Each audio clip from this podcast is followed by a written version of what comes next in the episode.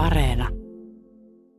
Istun siellä täpötäydessä junassa. Mulla on sylissä mun tyttäreni Karla, joka kitisee ja ähisee. Ja sitten tosiaan mun puhelin soi ja mä vastasin siihen. Mä en oikein kuule, että mitä siellä nyt sanotaan. Että mä kuulen sieltä jotain, että serlakkius, että museo, mäntä ja aikani kuuntelin sitä ja sitten että sanoin, että kuulkaa anteeksi, että voisitteko soittaa huomenna uudestaan, että mä olen vähän huonossa tilanteessa. Ja kuulin, että toisella puolella henkilö oli vähän harmissaan.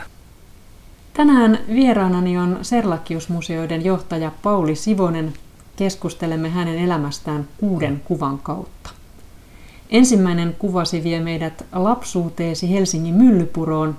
Kuva on 1970-luvun puolivälistä ja taloyhtiön pihajuhlista. Joo, mä itse asiassa sain tämän kuvan ihan ikään, olisiko viime viikolla rouva Leiniö Hämeenlinnasta lähetti tämän, tämän hänen miehensä oli ilmeisesti jonkinlainen harrastelija valokuvaaja ja oli ottanut tämän ja muutamia muita kuvia, jotka hän sitten tunnisti sieltä minut ja lähetti tämän mulle kauniilla käsinkirjoitetulla saatteella. Tässä on niitä pihan lapsia ja mun siskoni hyppii tässä säkkihyppyä. Hän on siis säkin sisällä ja hyppii, hyppii eteenpäin. Ja tota, mä, mä itse asiassa muistan tämän juhlan, vaikka siitä on niin kauan. Että nämä oli tämmöisiä pieniä juhlia, joita järjestettiin lapsille tapahtumia meidän, meidän taloyhtiön pihassa. Niin tässä on kaksossisko Aino-Maria on tässä etualalla ja, ja vie ilmeisesti sitten tässä pussissa viestiä eteenpäin. Tässä pussissa on ilmeisesti tuotu kaakaopapuja aikanaan Suomeen. Joo, mä muistan itse asiassa, miltä tuntui mennä tuon pussin sisään itse, koska se oli niin jännää se säkkikangas siinä. Mä valitsin tämän kuvan sen takia, että mä halusin jonkun kuvan, joka kertoo siitä tavallaan siitä meidän pihan yhteisöstä. Että nämä oli hiljattain rakennettu nämä talot tämmöisiä 60-luvun lopun aravataloja, joihin oli muuttanut paljon lapsiperheitä, että siihen aikaan nämä pihat oli täynnä lapsia. Ja se oli tavallaan se yhteisö, mikä siinä eli, että me lapset elettiin aina siellä pihalla ja oltiin tekemässä juttuja, me pelattiin ja leikittiin ja kaikkea semmoista. Ja sitten jos jollain oli asiaa kotiin, niin sitten mentiin sinne ikkunoiden ääreen huutaa ja äiti tuu ikkunaan, täällä huutaa Pauli, että sitten oikea äiti osasi tulla ikkunaan ja se oli semmoista niin kuin hyvin sosiaalista elämää tämän lapsilauman kesken. Nykyään siellä asuu oikeastaan lähinnä niin kuin vanhoja ihmisiä sillä alueella. Että se on muuttunut hyvin paljon. Että nyt kun mä käyn, mun äiti asuu siinä asunnossa vieläkin, ja kun mä käyn siellä, niin ei, ei, ei siellä juuri lapsia pihalla näe. Sinä ja kaksoissiskosi olette tässä sellaisia hmm. eka-tokaluokkalaisia. Minkälainen se oli se lapsuutesi myllypuro, kun kuvailit sitä lasten paratiisiksi? No nämä oli kaikki semmoisia vähän niin kuin uusia lähiöitä siihen aikaan, eli Myllypuro esimerkiksi oli rakennettu aika hiljattain. Siihen aikaan nämä lähiöt oli keskellä metsää olevia saarekkeita. Nythän ne rakentaa niitä tällä hetkellä umpeen, eli siellä ei enää ole sitä metsää välissä. Me lapset, jotka elettiin siellä, niin me oltiin sitten jatkuvasti paitsi pihalla, niin sitten meidän reviirit laajeni sinne lähimetsiin ja me oltiin siellä kuka mitäkin tekemässä. Jotain pahan tekoa siihen yleensä aina liittyy. Se oli muutenkin niin kuin, ihan kivaa aikaa. Meillä oli esimerkiksi tämmöisiä äh, niin kuin sotia naapuritalon lapsia vastaan. Että me, me asuttiin Myllypadantie ykkösessä ja sitten siinä oli vieressä kolmonen ja kolmosen lapsia kutsuttiin kolkkareiksi. Ja sitten me oltiin aina niiden kanssa tukkanuottasilla, että talvella heiteltiin lumipalloja ja kesällä heiteltiin kiviä. Ja kerran me tosin liittouduttiin Neulapadontien porkkana talolaisia vastaan ja sitten taisteltiin yhdessä kolkkareiden kanssa niitä, niitä vastaan. Ja se oli semmoista ulkoilmaelämää pitkälti.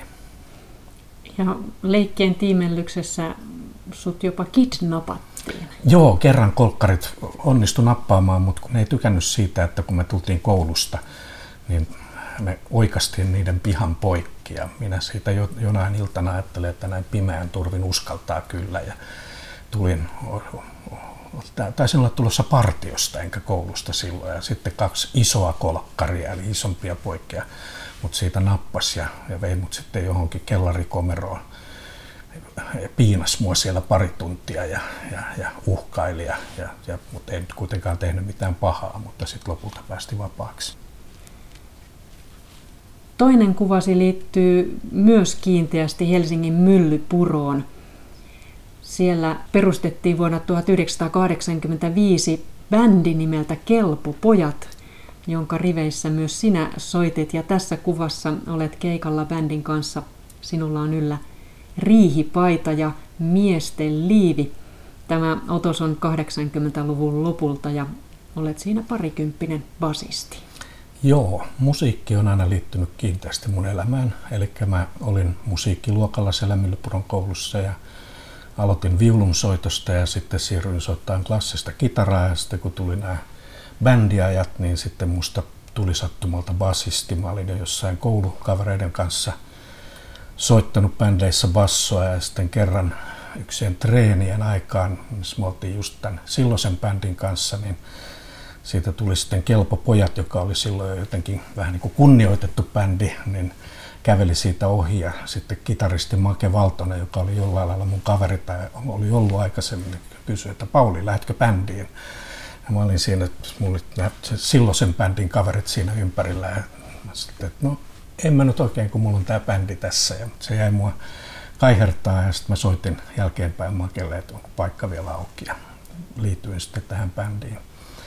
Ja tämä oli niin kuin kans aika hyvää aikaa mun elämässä, että se, siitä bändistä muodostui semmoinen vähän niin kuin, että tämmöiset nuorille miehille tämmöiset bändit on usein vähän semmoisia niin perheitä, että vietetään kaikki aika yhdessä ja treenataan koko ajan ja ollaan niin kuin koko ajan yhdessä. Ja tämä rupesi menee sillä niin vakavaksi, että me ruvettiin saamaan keikkoja ja tehtiin omia biisejä ja se meni se homma niin kuin eteenpäin ja se oli meille kaikille suuri intohimo tavallaan. Me saatiin levytyssopimus ja, ja Sonetilta ja ruvettiin tekemään levyä. Ja sit se oli kuitenkin mulle vähän semmoinen kuin vaikea hetki, että mä olin kuitenkin tähän aikaan jo myös yliopistolla opiskelemassa historiaa.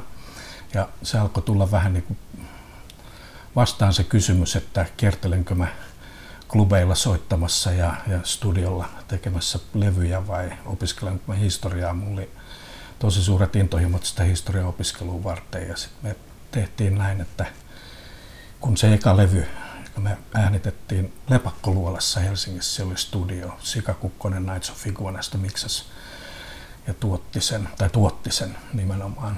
Sen jälkeen mä sitten niin hyppäsin siitä bändistä pois, mutta se on nämä ihmiset, jotka siinä oli, on niin kuin tavallaan yhä mun elämässä ja se oli ehkä niin kuin hetken aikaa semmoinen vähän vaikea juttu, että kun jää, jää bändistä pois, niin se, se ei ole helppo juttu, mutta kun me sitten kuitenkin niin kuin, a, aika pian tämän porukan kanssa kuitenkin oltiin, että no jatketaan tästä. Ja sitten mä olin vierailevana artistina heidän tulevilla levyillään 90-luvun puoliväliin saakka, jolloin näitä kivikan levyjä kiertelin välillä heidän kanssaan keikoilla – ympäri Suomea, joko kitararoudarina tai taustalaulajana tai, tai friendinä tai milloin mitäkin. Se oli ihan kivaa. Ja tota, nyt semmoinen hauska muisto, että ihan viitisen vuotta sitten me järkättiin semmoinen Kelpopojat 30 vuotta juhlakeikka Tavastialla, Tavastia-klubilla. Ja tehtiin se nimenomaan tällä alkuperäiskokoonpanolla, että siinä on porukka vaihtunut jonkin verran, mutta me haluttiin tehdä se alkuperäiskokoonpanolla ja se oli kyllä hienoa, että mä jouduin vähän niin kuin opettelemaan basson soittoa uudestaan siinä vaiheessa. Mutta tota, ollaan sitten muutenkin itse asiassa osin kelpopoikkien ja osin sen bändin lähellä olevien bändien kanssa tehty silloin tällä keikkaa jotain hassuja countrybändejä perusteltu ja sen semmoista. Että se on tavallaan niin kuin se, seurannut mun elämässäni kuitenkin pitkään tämäkin asia. Niin musiikki jäi ja musiikkiharrastus jäi kuitenkin sitten elämään vielä kelpopojat vuosien jälkeen. Niin se on jännä, että vaikka mä oon työuraani tehnyt niin kuin historian ja sen jälkeen kuvataiteen parissa, niin musiikki on mulle itselle jollain lailla ehkä niin kuin läheisin taidemuoto. Et harvoin mulla valuu kyyneleet, kun mä katson jotain kuvataideteosta, mutta musiikkia kuunnellessa usein. Tätä haastattelua emme tee Kehä ykkösen kupeessa Helsingin Myllyporossa, vaan maaseudun rauhassa metsiä ja peltojen keskellä. Kerro kuuntelijoille, Pauli Sivonen, missä olemme? No me ollaan tässä mun kotona nyt tällä hetkellä, että tämä on niin kuin Vilppulaa, Mänttä Vilppulan Vilppulaa ja tämä on niin kuin lähellä syrjää ja melkein Hunningolla, koska toi läheisin maatalo tässä on nimeltään Hunninko. Tämä on tämmöinen Mäenpään vanha talo, jonka tontilla on nykyään kaksi taloa ja ollaan täällä mun kotona. Pauli Sivonen toimii Mäntässä Serlakkiusmuseoiden johtajana ja voit tutustua näihin hänen kuviinsa osoitteessa yle.fi kautta kuusi kuvaa.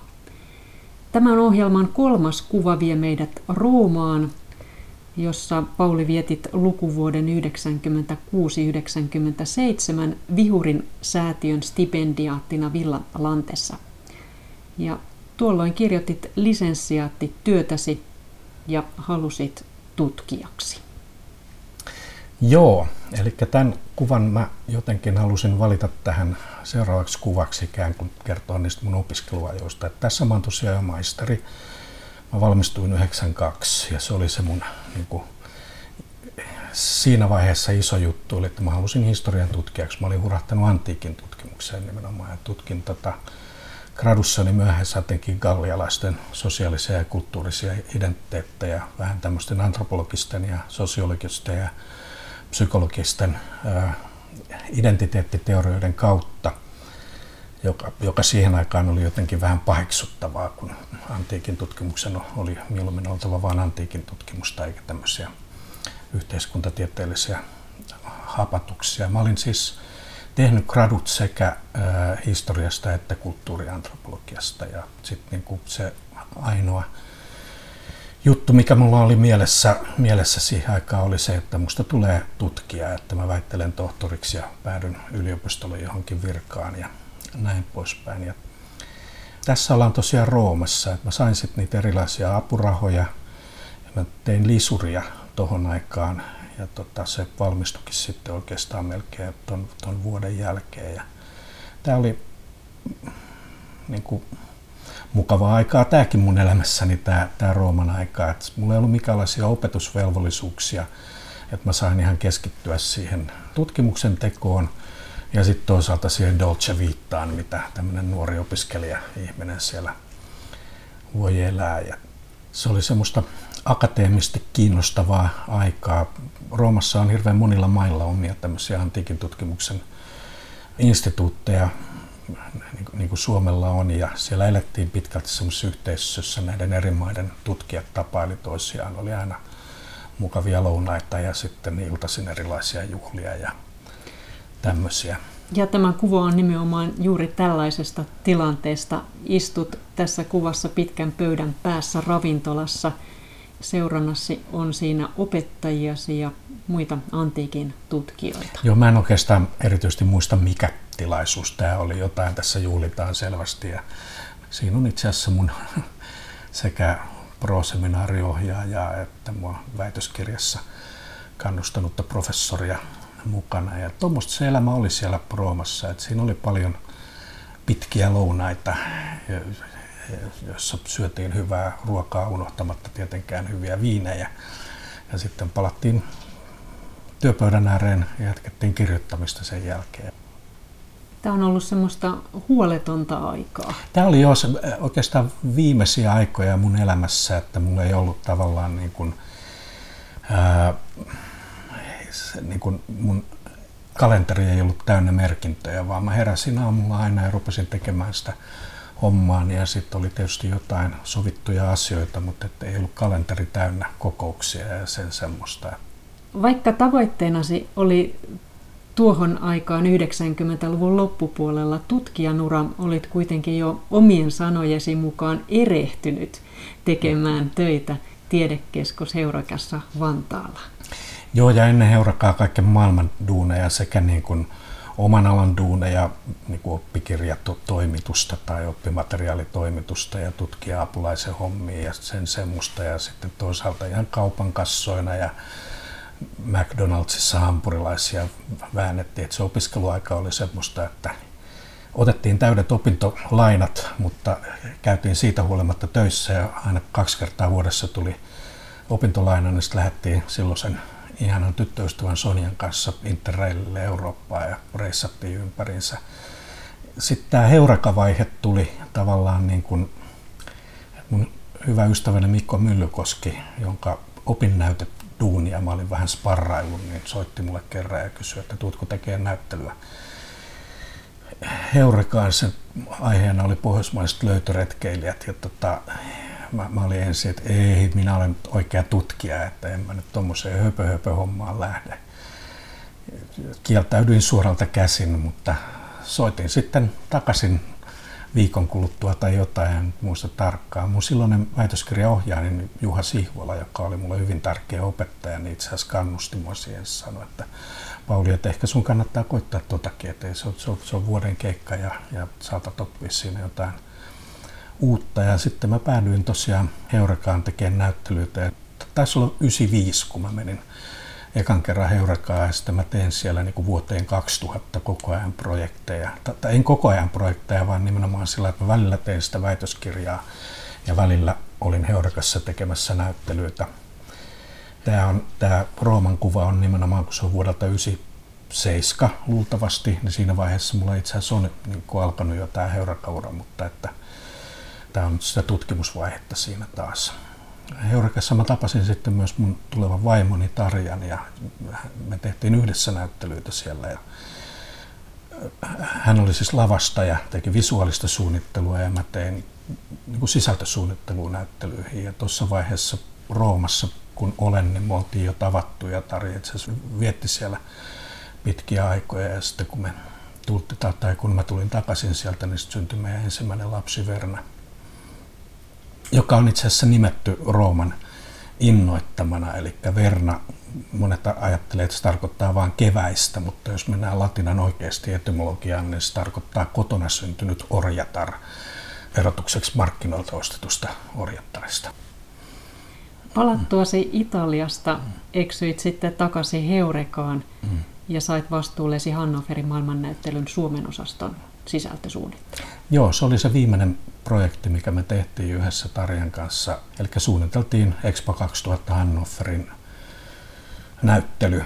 Ja tota, sitten kun se oli valmis, niin FinPro, joka oli tilannut sen näyttelyn, niin pyysi mua, että mä lähtisin sinne kaitsemaan sitä näyttelyä ja pomoksi näille niin kuin asiakaspalvelijoille ja näyttelyteknikoille, jotka huolehti siitä näyttelystä ja esittelistä yleisölle. Ja se oli vähän vaikea hetki mulle, koska meillä oli just Karla, mun toinen tyttäreni oli syntynyt. Hän itse asiassa lähti viikon vanhana mukaan sinne Hannoverin asentamaan äitinsä kanssa sitä näyttelyä.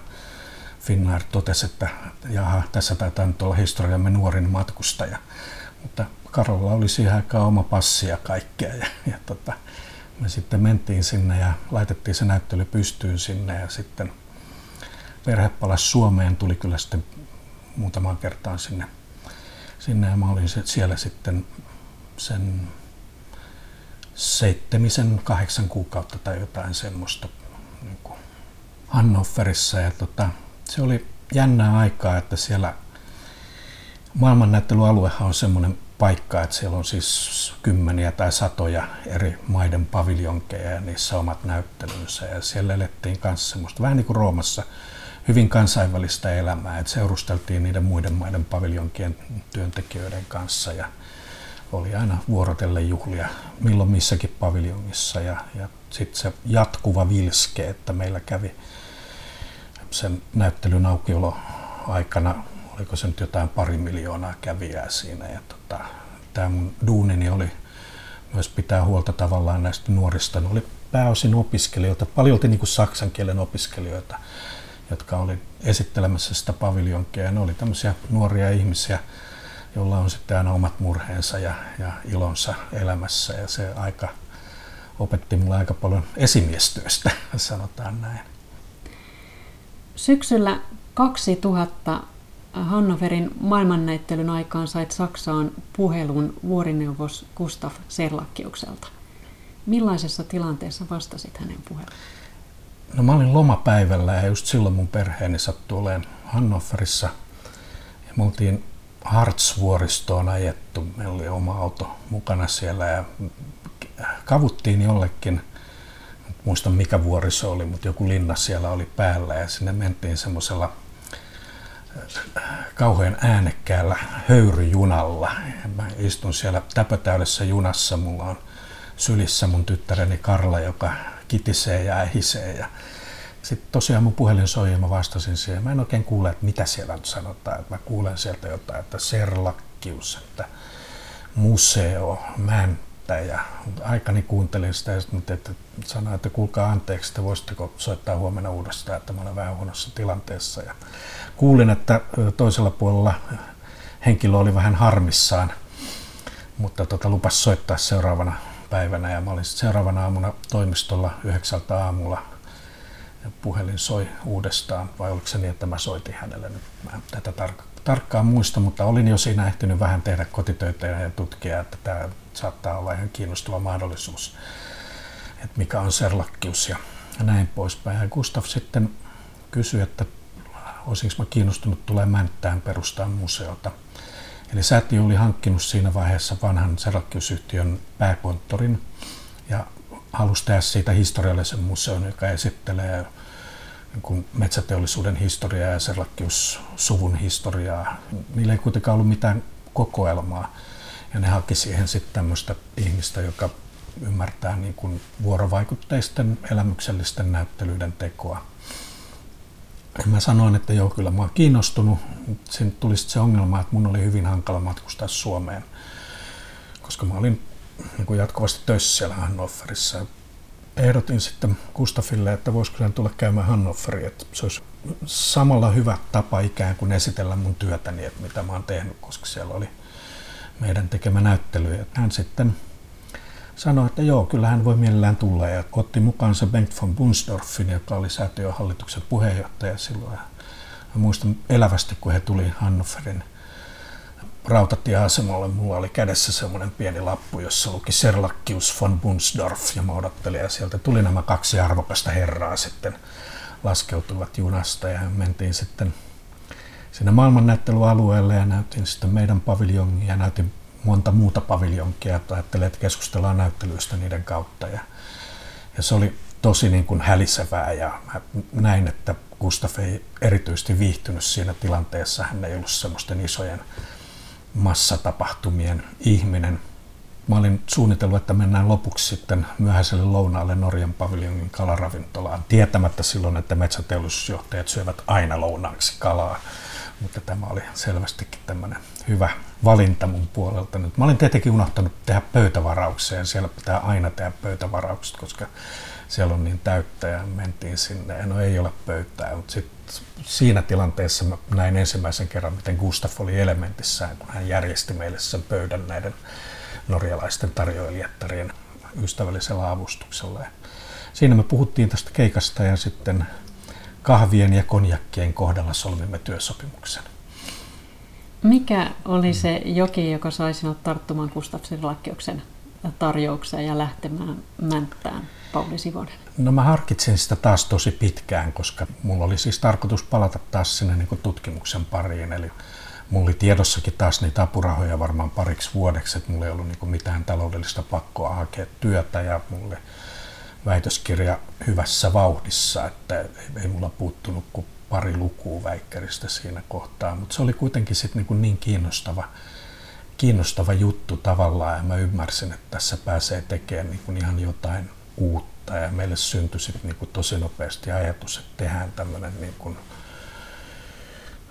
ihan uuden konseptin mukainen museo, tuodaan tämä vuorovaikutteisuus ja elämyksellisyys myös museokenttään ja tehdään, niin kuin, että museot ehkä siihen aikaan oli vielä vähän semmoisia tätä nyt ei saisi sanoa, mutta ehkä vähän semmoisia pölyisiä paikkoja, että me haluttiin antaa ikään kuin hoksottimille kyytiä, joka tulikin sitten meidän jonkinlaiseksi markkinointilauseeksi.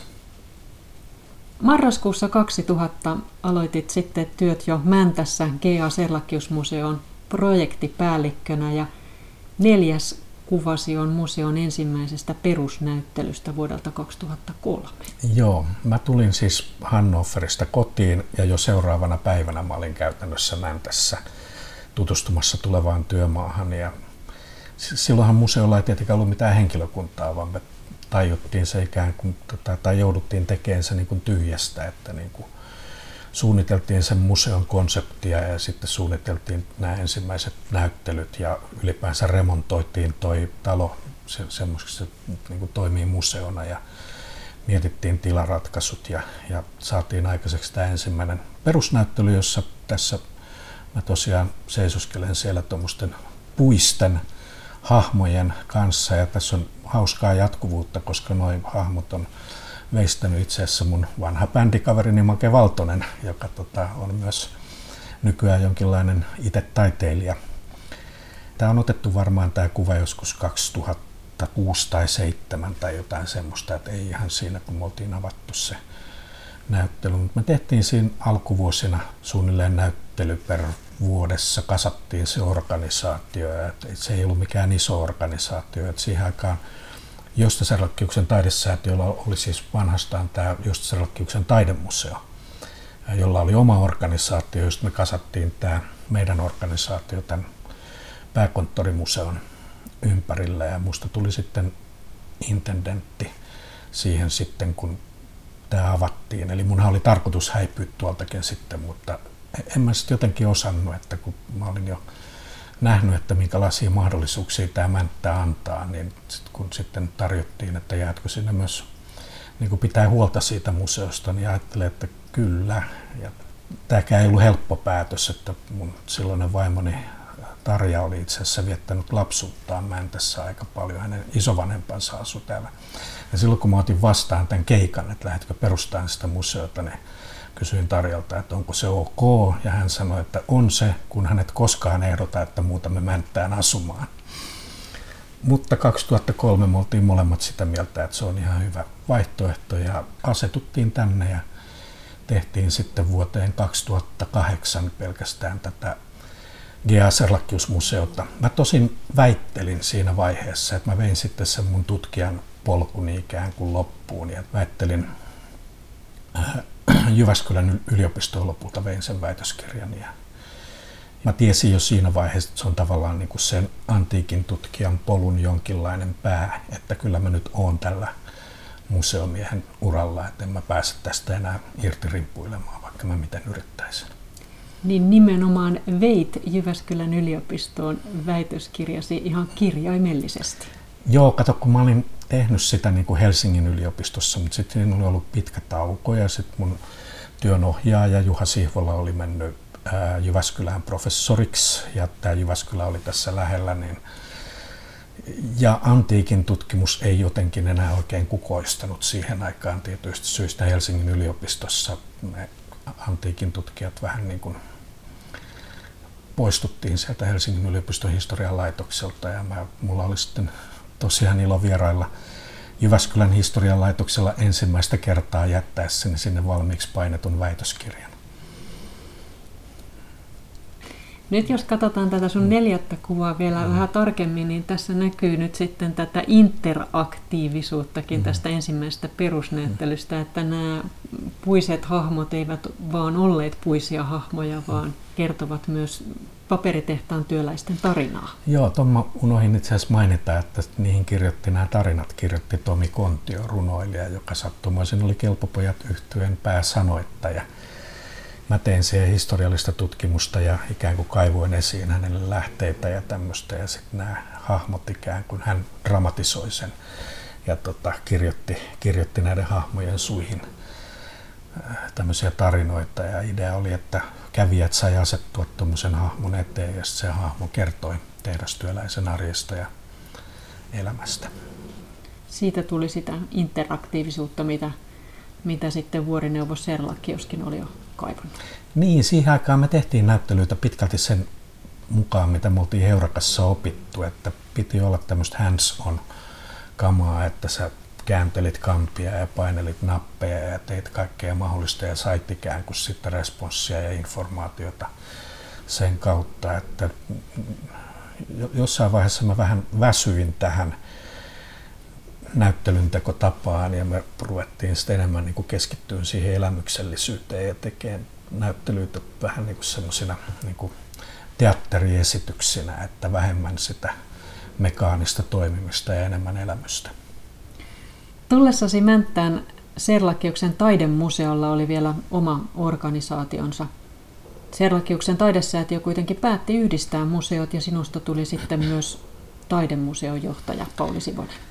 Tämä liittyy laajemmin tämmöiseen niin kuin sukupolven vaihdoshetkeen meidän säätiön historiassa. Että Gustav Serlakius oli silloin vähän niin kuin astumassa jo taka-alalle. Hän jäi vielä säätiön hallitukseen, mutta säätiön hallituksen uudeksi puheenjohtajaksi valittiin Henrik de la Chapelle, joka on taustaltaan liikemies.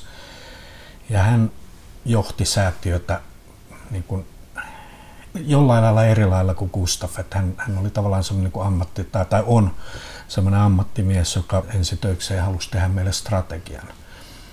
Ei säätiöllä ollut ollut mitään strategioita siihen mennessä. Se alkuaika Serlakkiuksen palveluksessa oli vähän niin kuin olisi palvellut perheyritystä. Että kaikki oli hyvin semmoista niin kuin face to face, juteltiin asiat jonkun miellyttävän lounaan ääressä ja sitten tehtiin ja toteutettiin ja näin poispäin. Ja Henrik toi tähän sitten niin omanlaisensa kulman ja siinä strategiassa todettiin sitten, että, että on hassua, että tämän kokoisella säätiöllä on Mäntän kokoisella paikkakunnalla kaksi erillistä organisaatiota. Me saadaan paljon paremmat synergiat siitä, että, että me yhdistetään nämä organisaatiot. Ja tota, niin päätettiin sitten tehdä ja, ja nostettiin sitten myös taidemuseon johtajaksi. Me saatiin tehdä se organisaatio sitten aika lailla niin kuin käsin suunnitella, että minkälainen se organisaatio on. Ja tota, Mä sitten Hupsista olen taidemuseon johtaja, olematta koskaan opiskellut taidehistoriaa tai taidetta sinällänsä. Taiteesta on ollut aina kiinnostunut, mutta ei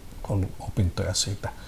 Mä menin sitten takaisin Jyväskylän yliopistoon ja luin aika nopeasti itseni myös taidehistorian maisteriksi. Eli multa ei sitä niin kuin varsinaisesti edellytetty, mutta mun johtamistapaan kuuluu se, että mä teen sisältöjä itse. Mä en jotenkin osannut olla osaamatta taidetta siinä vaiheessa. Ja sitten ruvettiin tosiaan tekemään näitä taidenäyttelyitä myös näiden historiallisten näyttelyiden lisäksi. Ja sitten pikkuhiljaa myöskin museolla puhalsi ihan uudet tuulet. Lisärakennus, josta paviljonkin valmistui kesäkuussa 2014. Joo, me harrastettiin siihen aikaan tosi hankalasti strategista ajattelua ja mun yksi lempiajatukseni oli se, että taidemuseon pitäisi palata siihen jostain aikaa, jolloin työskennellään myös elävien taiteilijoiden kanssa. Vanha Justa Serlakkiuksen taidemuseo oli ehkä vähän semmoinen niin kuin arvokasta työtä tekevä, mutta pikkusen semmoinen norsunluutornimainen paikka, joka keskittyi vain vanhaan taiteeseen. Mua kiinnosti jo silloin nykytaide. Ja pitkän vaikean prosessin jälkeen säätiö päätyi, että me palataan siihen jostain käytäntöön ja, ja ruvetaan keräämään nykytaidetta ja tekemään siitä näyttelyitä. Toinen asia oli sitten se, että ei ne silloiset kartanon tilat antanut siihen mahdollisuutta ja niin päätettiin myös, että rakennetaan uusi, uusia näyttelytiloja ja se homma sitten vähän niin kuin kasvoi, että lopulta me huomattiin, että me ollaan rakentamassa oikeastaan uutta museota, joka kuusinkertaisesti tilat siellä. Ja siitä käynnistyi sitten ihan uudenlainen aika tavallaan mun uralla, että sitten me ruvettiin tekemään kuutta, seitsemää, kahdeksaa nykytaidenäyttelyä vuodessa. Mä oon kuratoinut niitä itse jonkin verran, mutta tietysti ollaan sitten tehty yhteistyötä Suomen parhaiden kuraattoreiden kanssa ja tietenkin osittain myös meidän oma henkilökunta on kuratoinut ja kansainvälisten kuraattoreiden kanssa. Me ollaan tehty paljon kansainvälisiä projekteja nimenomaan, että haluttu esitellä Suomessa isoja nykytaiteilijoita, myös klassisia hahmoja. Meidän varmaan suosituin näyttely oli tämä Anson Kieferin näyttely. Ja se on ollut aika hektistä aikaa, että, että se aika Roomassa, jolloin ei ollut kalenterimerkintöjä, niin se on ollut definitiivisesti takana näinä vuosina. Että on se ollut välillä vähän väsyttävääkin, mutta musta tuntuu, että me ollaan onnistuttu, meidän hallitus ja meidän henkilökunta on onnistunut tavallaan nostamaan Serlakkiuksen Suomen museokentälle ihan uudella tavalla suhteessa siihen, että mitä me oltiin ennen tätä paviljonkia. Viides kuvasi on metsämaisema Kurusta. Kuva on otettu muutama vuosi sitten teerijahdista. Metsästys on yksi tärkeimmistä harrastuksistasi, mutta kuinka pasifistista tuli Mäntässä metsästäjä, Serlakkiusmuseoiden johtaja Pauli Sivonen? No, mä oon tosiaan aina ollut pasifisti ja mulla ei ole mitään erityistä suhdetta ollut aseisiin ennen, ennen tätä Mänttää muuttua. Täällä Mäntässä mä ymmärsin, että Mäntässä miehet metsästävät ja mä olin tutustunut täällä jo paikallisiin ihmisiin ja ne kysyivät, että lähdetkö jahtiin mukaan. Sanoin, että no, ei mulla mitään pyssyjä. Sanovat, että tuu, tuu, tuu muuten vaan mukaan ja siellä sitten metsässä saapastellessa ymmärsin sen tavallaan niin kuin hienouden, mikä luonnossa liikkumiseen liittyy. Ja kun täällä tämä luonto on jatkuvasti läpi, niin mä urahdin tähän hommaan aika totaalisesti ja mulla on sen jälkeen ollut paljon metsästyskoiria. Ja, ja metsästys tosiaan ei ole pelkästään sitä, että ammutaan niitä eläimiä, vaan siihen liittyy paljon muita asioita, luonnossa liikkumista, myös riistanhoitoa ja yhdessäoloa ja tämän tyyppisiä asioita. Toi paikka on itse asiassa Kaakkolampiston päästä mun yksi lempipaikka aamuisin väijyä teeriä, että sinne mennään pimeässä ja makoillaan siellä ja odotetaan, että teeret tulee noihin puihin, jotka näkyy tuossa. Siinä on muuten hirven nuolukivi, eli me halutaan hirville tarjota suolaa, kun ne sitä luonnosta muuten oikein taas saada. Niin tuossa mä makailen märässä maassa tunnin pari ja sitten sinne noihin puihin tulee teeriä ja sitten mä kiväärillä ehkä jonkun niistä onnistun ampumaan. Tai en, useimmiten en. Tämä on tyypillinen linnustajan aamuhetki, niin kerroit lokakuun lopulta on tämä kuva. No, sinä olet siis Mäntän metsästysyhdistyksen jäsen. Joo, sekin liittyy sitten taas jännällä tavalla serlakkiukseen, eli se on josta Serlakkiuksen aikanaan perustama metsästysyhdistys, joka oli tämmöinen yhtiön herrakerho, että siellä metsästeli yhtiön isoimmat pamput ja apuna oli tietysti metsäosaston miehiä. Ja, ja nykyään sillä ei ole enää semmoista yhteyttä yhtiöön, mutta tämän historian vuoksi meillä on aika hyvät maat, koska voit arvata, että kun serlakkiukset itse lähtivät metsästämään, niin ne kyllä käsin poimittiin ne maat, missä tämä toteutui. Että että näin. Teeri on se, mikä sulla on tähtäimessä usein, mutta myös hirvi.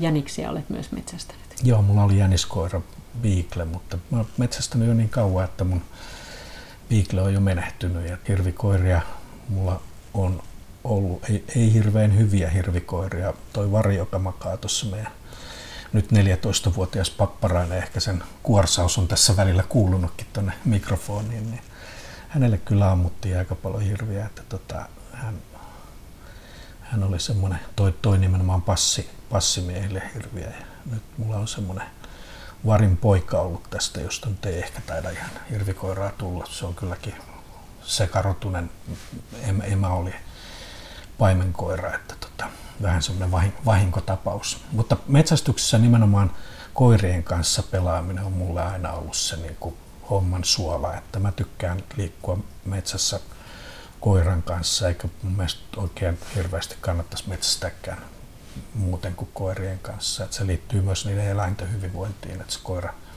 löytää haavakot ja pitää huolta, että kaikki menee hienosti. Jäljellä on enää kuudes kuva, joka on vielä ottamatta. Millaisen kuvan haluaisit vielä ikuistaa albumiisi?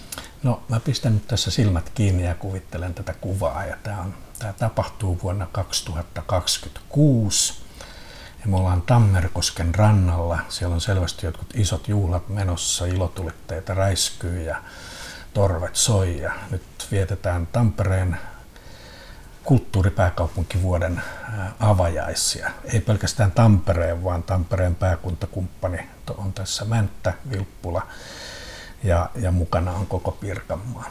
Tämä on nyt siis haave. Kisa on yhä kesken. Meillä on hyviä kilpailijoita Oulussa ja Savonlinnassa, mutta me tehdään nyt kädet savessa töitä, että me saataisiin tänne Euroopan kulttuuripääkaupunki. Mulla on sinällänsä pitkä historia näiden kulttuuripääkaupunkien kanssa, mä vuonna 2000 tein jotain pikkukeikkaa Helsinki 2000 säätiölle, arvioin niiden näyttelyitä tai näyttelyitä, joita niille tarjottiin vuokralle. Ja sitten 2006 Suomessa julistettiin auki seuraava kulttuuripääkaupunkikisa ja silloin meille tuli täällä Mäntässä semmoinen vähän hassu idea, että Mänttä voisi hakea Euroopan kulttuuripääkaupungissa. Mä vedin sitten sen projektin ja se projekti meni oikein hyvin. Tämä oli vähän tämmöinen David vastaan Koljat taistelu, jossa kaikki kannatti Mänttää, koska Mänttä oli se omituinen pieni hakija ja, ja toisaalta se teki Mäntälle tosi paljon hyvää, että silloin niin kuin Mäntän kulttuuritoimijat oppi tosi paljon pelaamaan yhdessä, tekemään yhteistyötä. Mutta Turusta tuli Euroopan kulttuuripääkaupunki 2011. Mä silloin käänsin sujuvasti takkini ja hyppäsin Turun kelkkaan ja me tehtiin Serlakkiuksen puolesta ohjelmaa Turku 2011 hankkeelle. Mä olin itse siellä jossain steering groupeissa, mikä ohjausryhmä hommissa ja ihan Turun miehenä silloin. No sitten mä päädyin sen jälkeen, siinä oli muutama vuosi välissä, niin mä päädyin sitten Euroopan komission palveluksessa tähän paneeliin, eli raatiin, joka valitsee Euroopan kulttuuripääkaupunkia. Olin siinä kolme vuotta ja luin kymmeniä, ellei satoja kulttuuripääkaupunkihakemuksia ja olin siis niin kuin tekemässä päätöksiä, että mistä eurooppalaista kaupungeista tulee Euroopan kulttuuripääkaupunki. Ja loppuvaiheessa mä olin myös siinä evaluointi- ja monitorointipaneelissa arvioimassa niiden suoriutumista. Ja mun kauteni loppui sitten 2018 ja juuri niihin aikoihin julistettiin sitten uusi kisa, että mistä Suomen kaupungista tulee Euroopan kulttuuripääkaupunki 2026. Ja Mäntässä oli jo poliitikot kovaan ääneen puhunut siitä, että Mänttä hakee sitä taas, mutta kyllä mä olin suoraan sanoen sen paneelikokemukseni perusteella sitä mieltä, että Mänttä on liian pieni, että meidän on nyt parempi liittoutua Tampereen kanssa. Ja nyt me ollaan sitten yhdessä Tampereen tiimin kanssa. Meillä on vähän niin kuin oma tiimi täällä Mäntässä ja Tampereella on se varsinainen tiimi ja yhdessä ollaan, ollaan tehty tätä hakemusta ja ensimmäinen vaihe menty läpi ja nyt odotetaan huhtikuuta, jolloin meidän täytyy jättää seuraava hakemus ja, ja toivotaan, että se on menestyksellinen että tämä mun kuvani joskus otetaan.